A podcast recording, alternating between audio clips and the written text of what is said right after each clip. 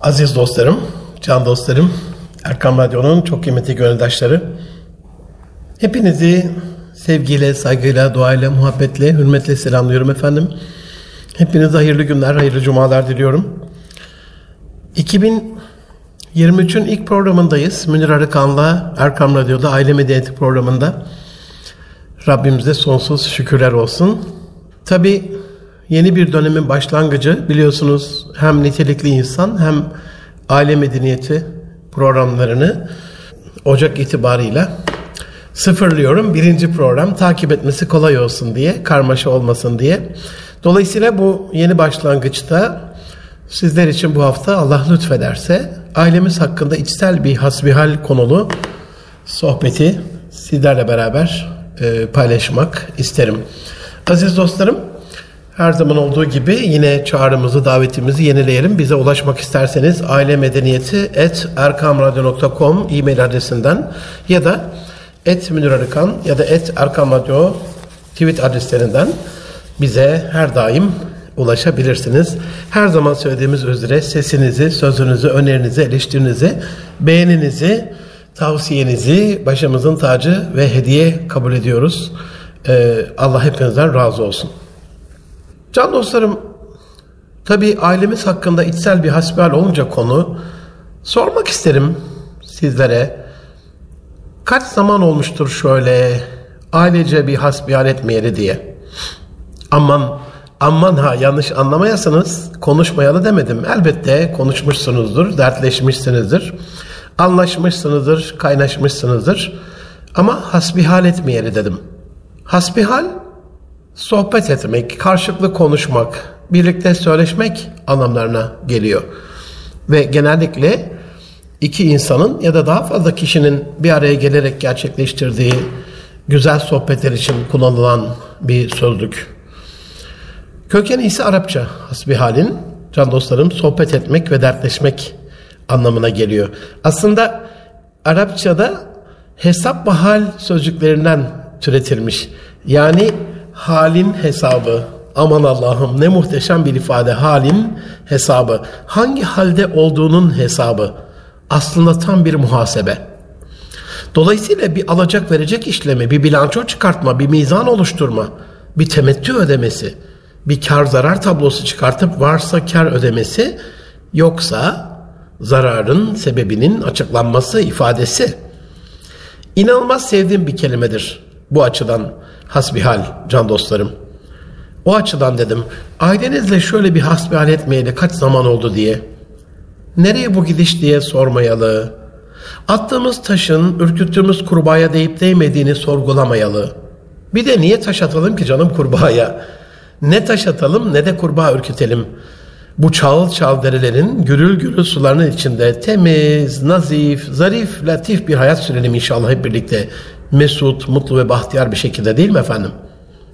Hem dere kenarındayken bile üç kez yıkanacak abdest uzuvlarının dört kez yıkanmasına müsaade etmeyen bir dinin müstetipleriyiz.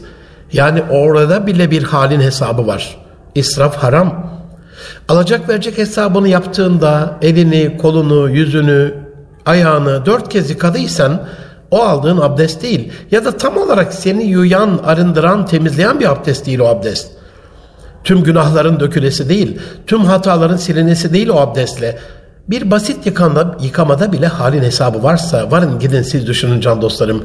Onca nimetin hesabı nasıl verile ki? Onca nimetin üzerimizdeki saymakla bitiremeyeceğimiz nimetin hesabı nasıl ola ki? Meşhur kıssadır. Hani zengin bir adam ölümünden ve kabirde yalnız kalmaktan çok korkuyormuş. Öldüğüm gece demiş kim benimle beraber kabre girerek sabaha kadar benimle birlikte geçirirse servetimin yarısı ona bağışlansın. Vasiyeti.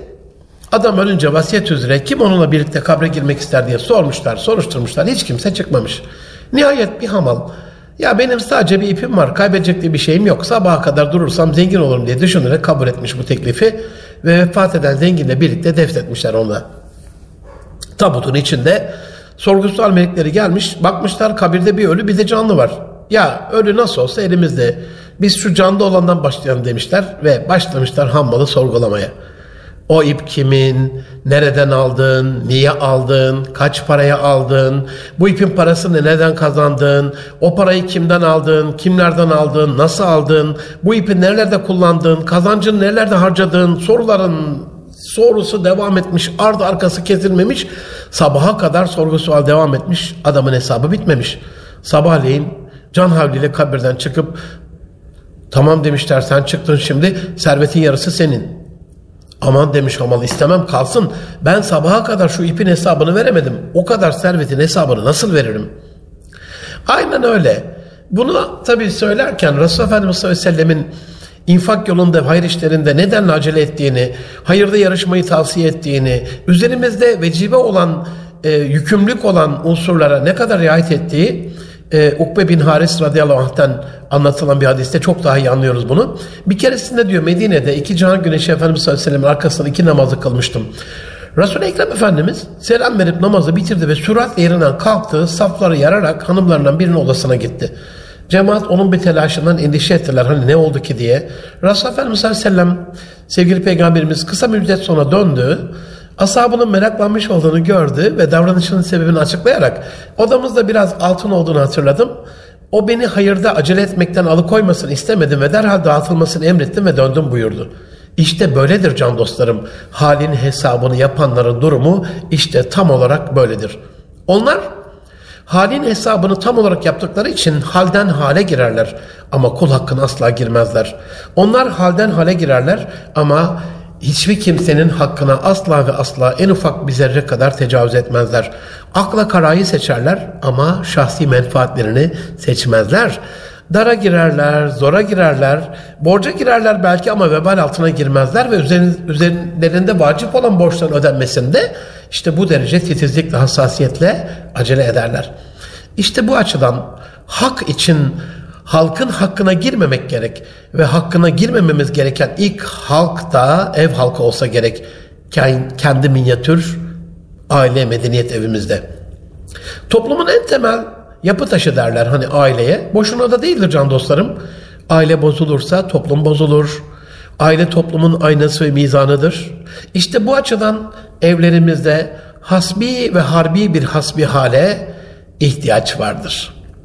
Şirket hesaplarında malumunuz belli kalemler vardır. Bilançoların belli kalemleri vardır. Gelir gider tablolarının belli bilindik unsurları vardır. Hesabı yapan, hesabı tutan tüm muhasipler o kalemlerin olurunu, giderini bilirler. Mer-i mevzuatta nereye ait hangi hesap bunu çok iyi bildikleri için mesela bir şirkette personel giderlerinin geliri oranı ya da ödenecek vergilerin brüt karı oranı ile ilgili kabul edilmiş belli standartlar, e, belli KPI, KPI'ler vardır. E, bu anlamda bir yatırım öncesinde yapılacak fizibilitede bu unsurlar tam ve eksiksiz olarak hesap edilir. Planlar buna göre yapılır ve yola öyle çıkılır. Ve yolda da ilk başta yapılan o hesaplara uyulur. Ailelerin bundan farkı ne ola ki? Aileler de bir aile sözleşmesiyle kurulmuyor mu aziz dostlarım? İlla klasik kanuni sözleşmelerden bahsetmiyorum. Nikah akti başlı başına bir akit, bir ahitleşme, bir sözleşme değil mi? Eşlerimizle Allah'ın huzurunda, onun şehadetinde kıydığımız nikah. Evlenecek çiftler birbirlerine Rablerinin huzurunda iyi günde kötü günde varlıkta ve darlıkta birlikte olma, var günde ve yok günde birlikte olma, yarım olan dinlerini evlilikle tamamlama ve artık bir ruh ikizi olma sözü vermiyorlar mı? Ne oluyor da daha sonra verilen bu söz unutuluyor? Üstelik verilen bu söze şahit olan şahitlerimizin varlığına, Hazirun'un da şehadetine rağmen ilk verilen sözlerden Charleston sapmalar ve geri dönmeler ve Turniston çarklar nedendir acep? Bu açıdan evlilikte aile içinde eşlerimiz ve çocuklarımızla bir hasbi hale, bir hal hesabına ihtiyacımız var can dostlarım. Mesela ilk hesaba çekileceğimiz namazdan başlarsak hiç fena olmaz değil mi? Farzlarımız ne alemde, biz ne alemdeyiz. Ahmet Kasap abim Allah razı olsun. Salihli'ye gittiğimizde ben böyle alelacele seferi olarak farzları iki rekat çıkıp kılıp çıktığımı görünce hocam demişti bir seferinde seyahatte Resulullah sevgisi bitiyor mu? Sünnetlere ne oldu demişti. Asla unutamadığım bir hayat dersi. Farzlar, sünnetler, nafileler, gece namazları, kaza namazları. Sonra namazla birlikte anılan Kur'an-ı Kerim'de vakimus salate ve zekat. Sürekli birlikte anılan o ikiz kardeşler gibi zekat. Bir müessesesi var mı? Nasıl olur? Şirketlerimiz bunu nasıl uygular? Ailede durumlar nasıl olur? En azından zekat ile ilgili fıkhi bilgileri biliyor muyuz? Ignorance of law is no excuse der İngilizler. Yani Latince ignorante juris non excusat. Yani kanunu bilmemek mazeret değil. Öğreneceğiz yani. Mecburuz, mahkumuz. Ama öğrenebilmek için de bilmediğini bilmek gerekmez mi? Osmanlı kurban olayım ceddimiz dedemiz buna cehli mürekkep demiş. Cehl. Yani cehalet hali. O mürekkepten nasibi almama hali. Yani bilmemekle beraber bilmediğini de bilmemek. Hani bilirsin ki bilmezsinden daha beter bir durum. Bilirsin ki bilmezsin hani bilmediğini biliyorsan bu da bir bilmektir. Bu da bir farkındalıktır. Bu da bir agah mütenebbi olma halidir. Bilmediğini biliyorsan bilgisizliğinin ve cehlinin farkındaysan sorun yok. Öğrenirsin, açığı kapatırsın. Araştıracağız, öğreneceğiz dersin, geçersin. Eksikliğini giderirsin bir şekilde. Ama hastalığını kabul etmeyen hasta gibi cehlini reddeden zavallıyı alim ne yapsın, muallim ne yapsın? Bu açıdan ilmin ilk kapısı ilmi talep. İlmi talip yani ilmi talep etmek. İlmi talep edip Osmanlı onun için öyle demiş talep edilmeye meta zayidir diye boş yere dememiş bunu. İlmi talep etmek. İlk kapısı ilmin. O talebin ilk kapısı da herhalde merak etmek olsa gerek. Talep ve merak. Ailece bilmediğim, bilmemiz gereken konuların başında elbette namaz ve zekat var. Ama namaz can dostlarım daha abdestle israfa boğulmuyor mu? Kendi ellerimizle boşa akan gidip suların içerisinde.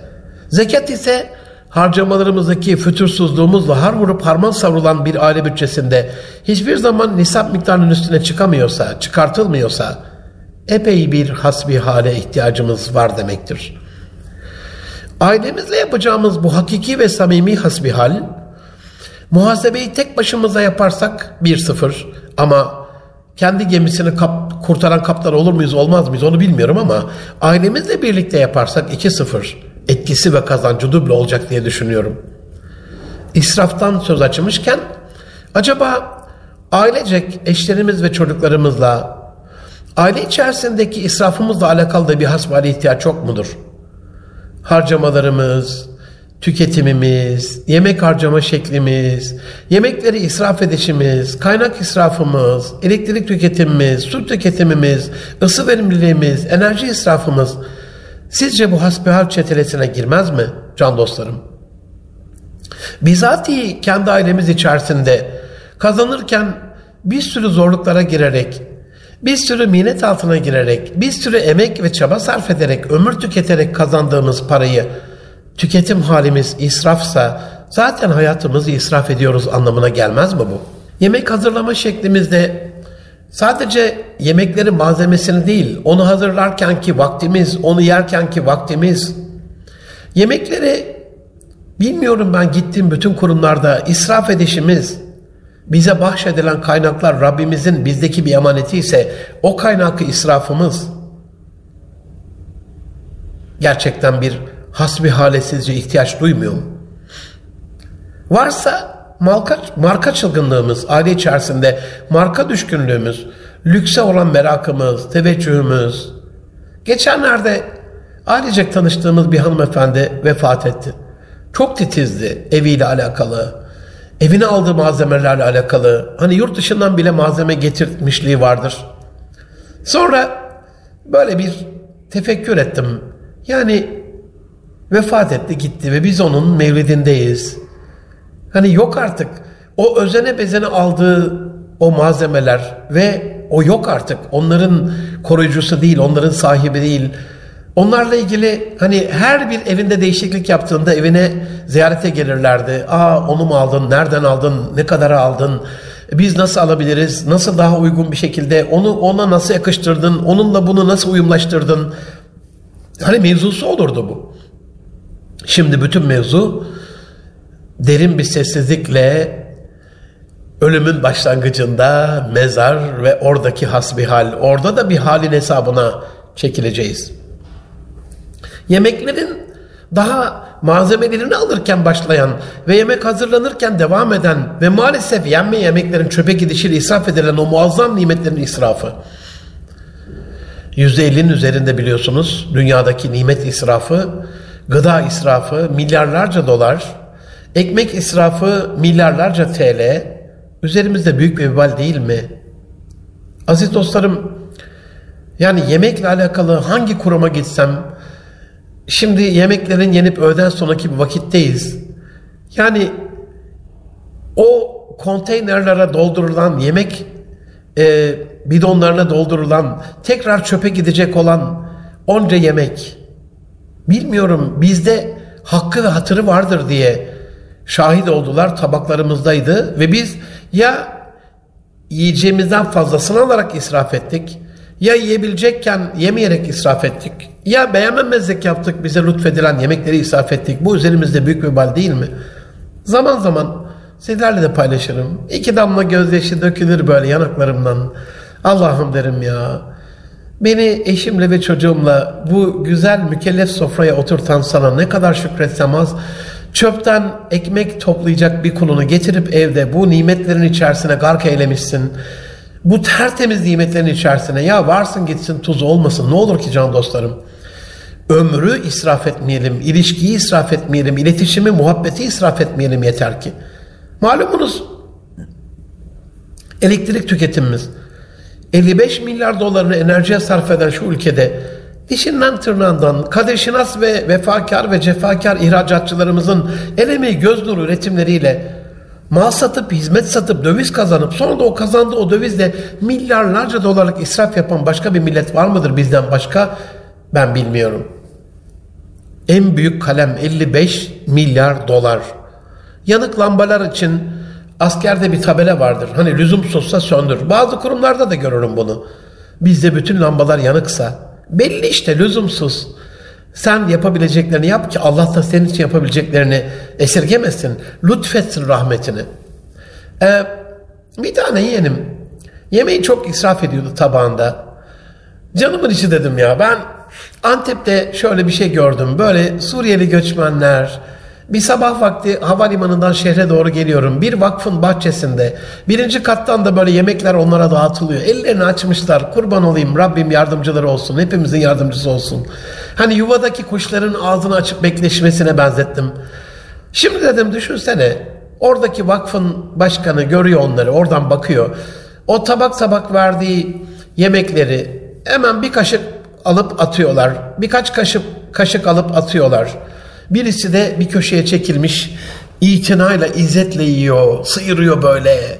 Böyle hani Antep ağzıyla cancık gibi yapıp tabağa öyle veriyor.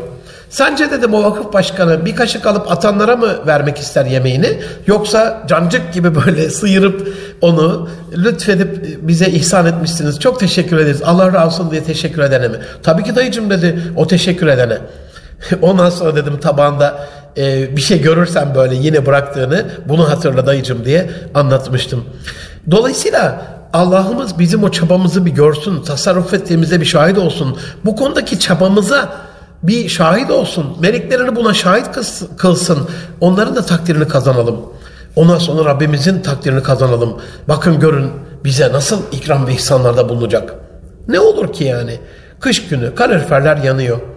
Biz çocukluğumuzda sobanın üstüne daima bir böyle bir çaydanlık, bir kap koyardık. Her daim sıcak su hazır olurdu.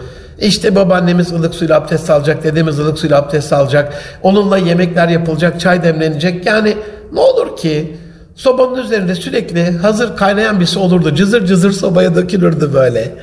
Peteklerin üstünde de çaydanlıklar olsa. En azından böyle biz 30-40 derece sabaha kadar ısınmış bir suyu havayı da bir taraftan nemlendirsek onunla sabah 10 dakika kaynaması gereken su kaynama noktasına biraz daha yakın 5 dakika kaynasa 5 dakika tasarruf etsek böylelikle 20 milyon hanede düşünsenize her gün 1 liralık 1 liracıklık tasarruf bile sağlasak bu az bir şey midir? 20 milyon TL yapar. Her gün aziz dostlarım Dünyada ben az diye bir şey görmedim, önemsiz diye bir şey görmedim, küçük diye bir şey görmedim. Ya bu kadarcık bir tas- tasarruftan ne olacak diye bir şey görmedim. Ömrünüzü bir hesaplayın. Kaç gün yaşamışsınız? Bir hesaplayın. Yani günde 1 lira yemeyerek hiç kimseye bir şey olmaz aziz dostlarım. Yani yaklaşık olarak ortalama 50 yaşındaki bir insan 1 lira tasarruf etmiş olsa günde 18-20 bin lira yapar yani. Şu anda cebinizde 18-20 bin lira ekstradan olsaydı günde 1 lirayla alakalı. Bunu 10 lirayla ilgili yaptığınızda 180 bin lira olacaktı yani. Herkes kendi kazancına göre, kendi tasarrufuna göre 1 milyar olacaktı, 10 milyar olacaktı. Tasarruf da israfın önlenmesiyle alakalı. Hani ne sımsıkı avucumuzu kapatıp cimrilik yapmak ne de tamamen açıp har vurup harman savurmak. Hayrul umuri evsatuhe vasat olanı, orta olanı, mutedil olanı, itidalli olanı emredilmemiş mi bizler için? Onun için mesela bu tasarrufla alakalı yürüyecek mesafeye araçla gitmesek ne olur? Avrupa'dan daha mı zenginiz can dostlarım ya?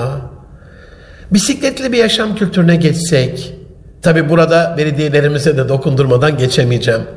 Özellikle de bisiklet yolunu kesintisiz bisiklet seyahatine imkan vermeyecek şekilde bölük pörçük yapan ya da hiç bisiklet yolu yapamayan, yapmayan belediyelere. Arkadaş 55 milyar dolar gidiyor ya enerjiye, petrole, doğalgaza. İmdat ya ne olur ya kurban olayım ya. Birkaç milyar dolarını kurtarsanız fena mı olur belediye olarak, kamu kurumları olarak? Bir ara Sağlık Bakanımız Mehmet Bezdinoğlu Bey Milli Eğitim'le ortak bir proje yaptı. Epey bir Cumhurbaşkanımızın himayesinde bisiklet dağıttılar ama arkası gelmedi. Avrupa bunu kurumsallaştırıyor. Bir gidin bakalım Kopenhag'a ne oluyor? Bir bakın Danimarkalılar bisikleti nasıl bir yaşam kültürü haline getirmişler. Bir İsveç'e bir gidin bakalım ne oluyor? Bir Hollanda'ya bir gidin ne oluyor? Almanya'ya gidin bir ne oluyor? Fransa'ya gidin, Belçika'ya gidin, İtalya'ya gidin.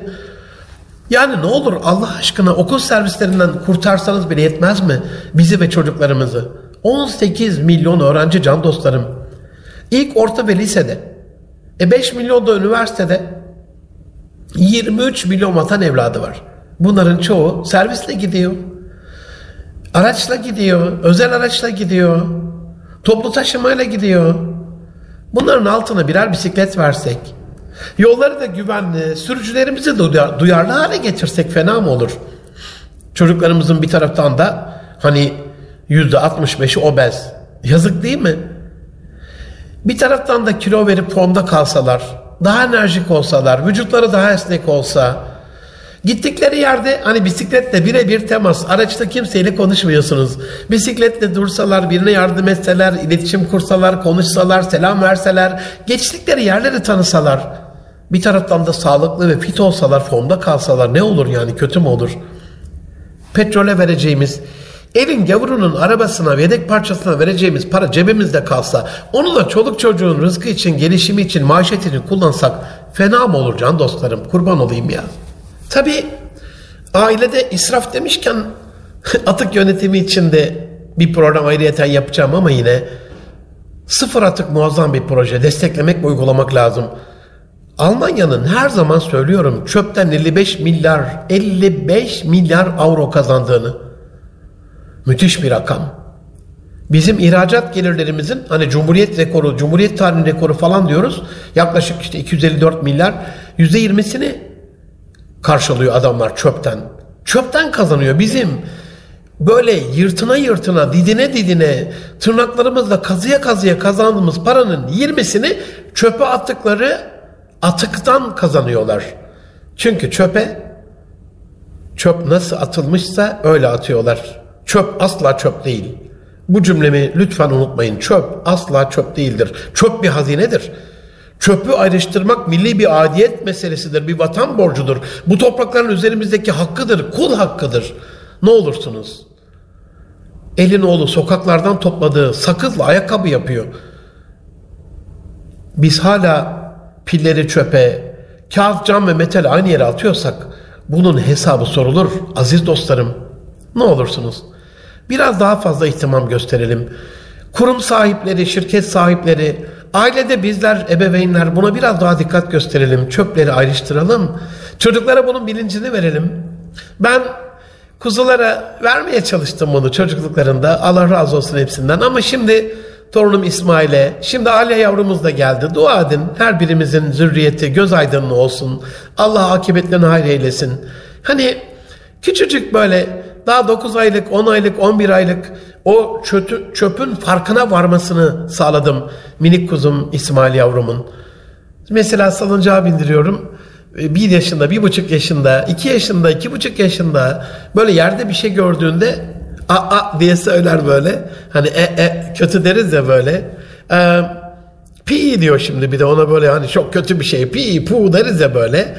Ee, tabii bunu abarttığınız zaman benim gibi bu sefer çocuk onu çöpe atmadan e, oradaki o parkın e, mutluluğuna varamıyor. Yani o nimetlerin farkına varamıyor. Önce orada olmaması gereken çöpler oradan yok edilecek yani. Çok fazla ihtimam da biraz hani fazla sakınan göze e, çöp mü kaçar derler.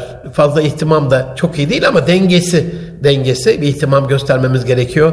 Yavrularımıza, torunlarımıza, eşlerimize, ailemize, vatana, millete, devlete dua edelim inşallah. Daimi devlet, devamı nimet diye atalar boş yere söylememiş. Gerçekten daima devlet, üzerimizde bir koruma şemsiyesi, bir koruma hazinesi, bir koruma bekçisi, bir hazine ve devamı nimet Allah'ın üzerimizdeki nimetlerini tamamlamasıyla alakalı şu mübarek cuma vakitlerinde duamızı edelim ve amin diyelim inşallah amin. Tabi aziz dostlarım hasbihal derken aile içerisindeki en önemli hasbihallerden birisi de ömür israfı ile ilgili olmalıdır. Hani illa çöpe attığımız atıklarla ilgili değil, yaktığımız elektrikle ilgili, sarf ettiğimiz doğalgazla ilgili değil, sevgi israfı, duygu israfı, hayat israfı sonuçta. 5 yıl, 10 yıl, 20 yıl sevmiş eşler birbirlerini. Allah muhafaza sonra ayrılmaya karar vermişler. E ne oldu şimdi? İsraf ettik birbirimizi işte. Çöpe attık ilişkimizi ve bağımızı. Hani pul koleksiyonu yaptık, biriktirdik, biriktirdik. O nadide koleksiyonu sonra da milletin gözünün önünde yakıyoruz. Böyle bir şey olur mu? Çok abes gelir değil mi size? E israf edersek birbirimizi ve ilişkimizi ve kopartırsak bağımızı, işte yok ettik birlikte kazandığımız o tüm müktesebatımızı. Aile mirasımız yok oldu, çöp oldu. Çocuklar heba oldu. Duygular zarar gördü. Düşünceler kötüye döndü. Oldu mu şimdi? Aile içerisinde en en en israf edilmeyecek unsurların başında gelmeli bence ömür. Ömür israfı. Ömür israfının geri dönüşü yok çünkü. En kıymetli zaman hazinesini kullanıyoruz ömrümüzü tüketirken. Ömürle birlikte zamanımız da tükeniyor. Hadi kişisel zaman bir yere kadar kazanırsınız. Sizden ilgilidir. Hesabı size kalmış. Ama ya iki kişilik, üç kişilik, beş kişilik, on kişilik zamanları bir koca ömrü israf ile heba ediyorsak, bizi tanıyanların sizinle kurduğu ilişkileri, çünkü Allah muhafaza ayrıldıktan önce eşlerimizin akrabalarıyla da akrabayız değil mi? Ayrıldıktan sonra eşimiz, onun anne babası, onun ailesi, akrabaları, eş dost tanıdık derken yüzlerce insan ile bin bir emek ve zahmetle inşa ettiğimiz aile medeniyetinin temeline dinamit koyup fitili ateşlemiş olmuyor muyuz sonuçta? Aman dikkat. Aman, aman can dostlarım. Güme gitmesin ailemiz. Sahip çıkalım. Sahip çıkalım dedeye diyor ya. Sahip çıkalım dedeye. Komşumuz oluyor tamam. Eşimiz oluyor. Çocuğumuz oluyor. Akrabamız oluyor. Ailemiz oluyor. Aileye sahip çıkmak için de ilişkilerimize, bağımıza, gonglömüze sahip çıkmak gerekiyor can dostlarım. Bağımıza sahip çıkmak. Yani ailenin bağ gönül bağı değil midir? Gönlümüze sahip çıkmak gerekmez mi can dostlarım? O deli gongul kendince esmemeli değil mi? Arada durmalı, kalibre edilmeli, rot balans ayarı yapılmalı. Bam teline vurulmadan güzel tınısıyla böyle ruhun gıdası olmalı. Güzel güzel tınlamalı. Ne demiştik hasbihale? Arapça hesap ve hal sözcüklerinden oluşmuştur. Yani halin hesabı, halimizin hesabı, hangi halde olduğunun hesabı, hangi halde olduğumuzun en aşikar, en saklanmasız, en belirgin, en maskesiz yeridir aile. Orada maske kullanamazsınız. Olduğunuz gibisinizdir. Göründüğünüz gibisinizdir. Hani pirin dediği gibi olduğun gibi görün, göründüğü gibi ol diyor ya. Aynen. Ailede saklanamazsınız. Onun için ailenin sizlerle ilgili şehadeti çok önemlidir. Nasıl bilirsiniz diye musallada tabut peşe gelince sormamız çok fazla bir işe yaramıyor. O da bir şehadettir ama. Dolayısıyla ailede halinin hesabını iyi vermek, kendi hal ve gidişatının hesabını da iyi verebilmemizi sağlar. Aile hesabı iyi ise kişisel hesabımız da iyidir. Ailede ben acizane hani hayatımızda en çok gördüğümüz İlk 20 kişinin amel defterimizin %80'ini 90'ını kaplayacağını düşünüyorum.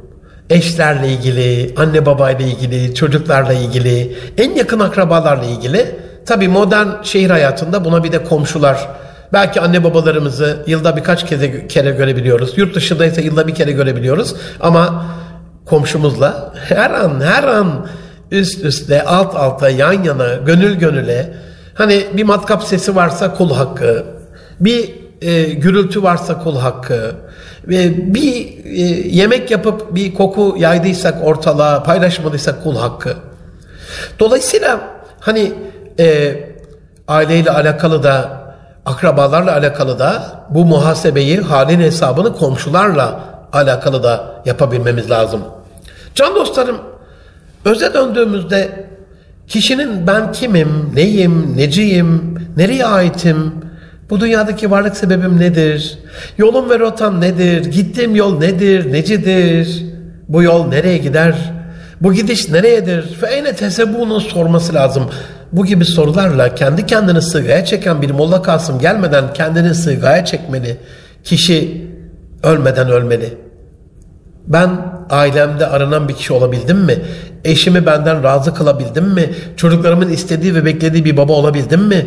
İyi bir akraba mıyım? Yokluğumda aranıyor, yolum gözleniyor, varlığım varlıklara armağan olabiliyor mu? Çevreme ışık saçabiliyor muyum? Varlığımla var olan hayatların varlık sebebi olabiliyor muyum? Soruları çoğaltabilirsiniz. Çoğalttıkça çoğaltmalı, sordukça sormalı. Öyle diyor ya Yılmaz Erdoğan, yol nereye gider? Yol bir yere gitmez.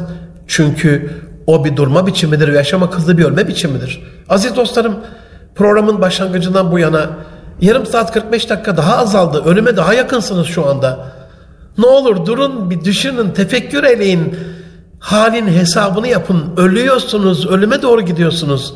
Ölüyorum, ölüme doğru gidiyorum şu anda. O zaman bu gidiş nereye diye sormam gerekmiyor mu? Nasıl yaşarsam öyle öleceksem, nasıl ölürsem öyle diriltileceksem, yaşama şeklim ölme şeklimse, ölme şeklim dirilme şeklimse nasıl dirilmek istiyorum acaba diye kendime sormam gerekmiyor mu? Aziz dostlarım, can dostlarım, canımın içi dostlarım, adı üstünde bir muhasebe işte bu işlem. Harcadıklarınızın hesaba dökülmesi. Yerli yerinde ise yaptığınız bu harcamalar buna masraf diyoruz. Yersiz ve lüzumsuz ise israf diyoruz. Ne olursunuz? Bir masraf israf dengesi çıkarın. Hangi kalemler israf, hangi kalemler masraf gerekliyse masraf. Lüzum. Lüzum var. Lazım. Ama lüzumsuzsa israf diyoruz. Ne olursunuz? Ne olursunuz? Kurbanınız olayım. Ne kendinizi ne de ailenizi, ne kendinizin canını ne de ailenizdeki canları israf etmeyiniz can dostlarım. Bahçe komşum Cebrail abi Allah razı olsun. Ortak bir kümesimiz var. Birkaç tavuğumuz var böyle. İşte İstanbul şartlarında eğleniyoruz kendi kendimize. Kümes biraz kornaksız olmuş. Tecrübesiziz de tabii ilk yaptığımızda. Ee, bir gittim köpekler gelmiş. Bütün tavukları parçalamışlar. Bir geldim her yer tüylerle dolu. Kan, revan, paramparça. Tavukları yemiş köpekler. Ben de hani ilk aklıma gelen Allah biliyor. Hani o dönemde köpekler de böyle basında çok duyuyoruz böyle insanları parçalıyor, çocukları parçalıyor. Hem ona şükür olsun hem de biraz moral olsun diye çok da üzgündü. Cebrail abim dedim yani. Çok şükür cana gelmemiş. Aklımda yenge hanım var, eşi var. iki tane kızı geliyorlar bahçeye arada. Hani onlara denk gelmemiş köpeklerin saldırısı. Köpekler onlara saldırmamış. Hani ailesine bir zarar vermemiş. Aklımda o var yani. Hani çok şükür cana gelmemiş derken iki damla gözyaşı süzülmez mi yanaklarından? Bunlar da can hocam demez mi? Bunlar da can. Bunlar da can hocam. Al sana büyük bir hayat dersi. Elbette onlar da can. Onların da hesabı sorulacak. Onlar da sana emanet çünkü. Geçenlerde bir ara memlekete gitti ani bir şekilde. Benim de nasıl yoğun bir dönemim yani seminerler, koştuklar, programlar. Alya torunum da doğdu. Ertesi günü. Hani Alya'nın dünyaya gelişinin ertesi günü. Zaten işler yoğun, zaman az, vaktim yetmiyor. Neyse mesaj çekmiş hocam ben acil memlekete gitmek zorunda kaldım. Allah razı olsun çok anlayışlı bir komşum. Bütün komşularım öyle Allah hepsinden razı olsun. Tavukların yemi az yem alabilir misin diye. Hemen bir yani e, bahsettim Alya'nın doğduğunu bilmiyordu yoğunluğu. Ama bu arada da bir yem dükkanı buldum açık bir yem dükkanı. Yemleri aldım getirdim bir iki saat içerisinde yemliklere koydum. Resim çekip hani kafası rahat etsin diye de yolladım hemen. Mesaj çekmiş hocam o kadar yoğunluğunuz arasında bu ne hız diye. Ben de altına yazmaz mıyım hemen? Abi dedim onlar da can. E, kimden öğrendik? Cebrail abiden öğrendik. Onlar da can. Aziz dostlarım ya. Bir tavuğun israf edilmesine kıyamayan canlar olarak insan canı yakarsak, insan canına kıyarsak, insanla kurduğumuz o bağı israf edersek hesabı ağır olmaz mı? Ne olur, ne olursunuz kurbanınız olayım ya. Can dostlarım, siz siz olun. Ailede ve hayatın diğer tüm alanlarında can yakmayın, cana kıymayın. Can almayın, canı yok saymayın. Müslüman bir daha söyleyeyim, her zaman söylüyorum. Karşısındaki kişiye kendini kötü hissettirmeyen kişidir. Hesabınızı, kitabınızı iyi yapın.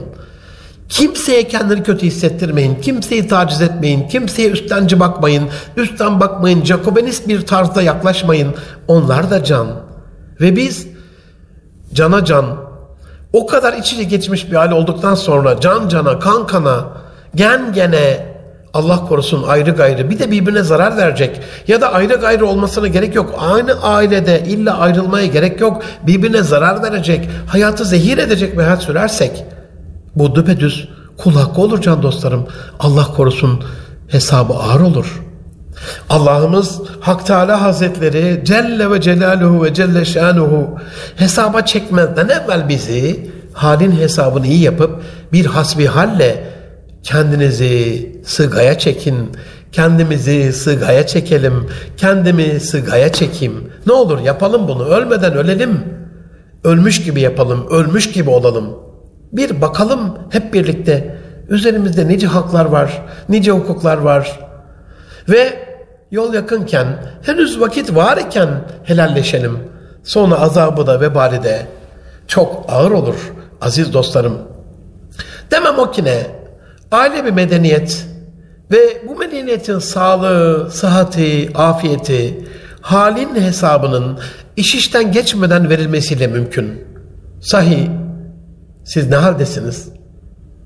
Aziz dostlarım, gelecek hafta görüşünceye kadar varın gidin ailenize, yuvanıza, evinize, yurdunuza. Ailecek eşlerinizle ve sonrasında çocuklarınızla, mümkünse akrabalarınızla bir halleşin, bir helalleşin bakalım ne çıkacak önünüze. Ne olacak sizin halinizin hesabı? Sizi sığaya çeken bir Molla Kasım gelmeden kendinizi sığaya çekip halinizin hesabını bir yapın aziz dostlarım. Can dostlarım, bendeniz Münir Arıkan. Bugün 2023'ün ilk programında Erkam Radyo'da Münir Arıkan'la Aile Medeniyeti programımızda ailemiz hakkında içsel bir hasbi hali, halin hesabının nasıl yapılması gerektiğini sizlerle beraber paylaşmış oldum. Dua edin bu fakire. İlk önce kendi halinin hesabını da kendi nefsinde önce, sonra ailesinde, sonra çocuklarıyla, sonra akrabalarıyla vermekli nasip olsun. Allah her birimizi kem sözden, kötü sözden, kötü gözden, kem gözden sakındırsın. Her türlü kazadan, beladan, nazardan, büyüden, sihirden, gıybetten, buğzdan, maleyani sözlerden, boş konuşmaktan, boş boş işlerden, boş amellerden, faydasız ilimden, fayda vermeyen ilimden korusun inşallah. Zürriyetin salih ve salihasını, eşlerin böyle bizim için e, en ahlaklısını, zürriyetimizin göz aydınlığı olan bizim sadaka-i cariyemiz olanını Rabbimizden şu cumanın mübarek vakitlerinde dileyelim. Hepinizi Rabbi Celle'me emanet ediyorum. Gelecek hafta görüşünceye kadar hoşça kalın. Allah'a emanet olun can dostlarım.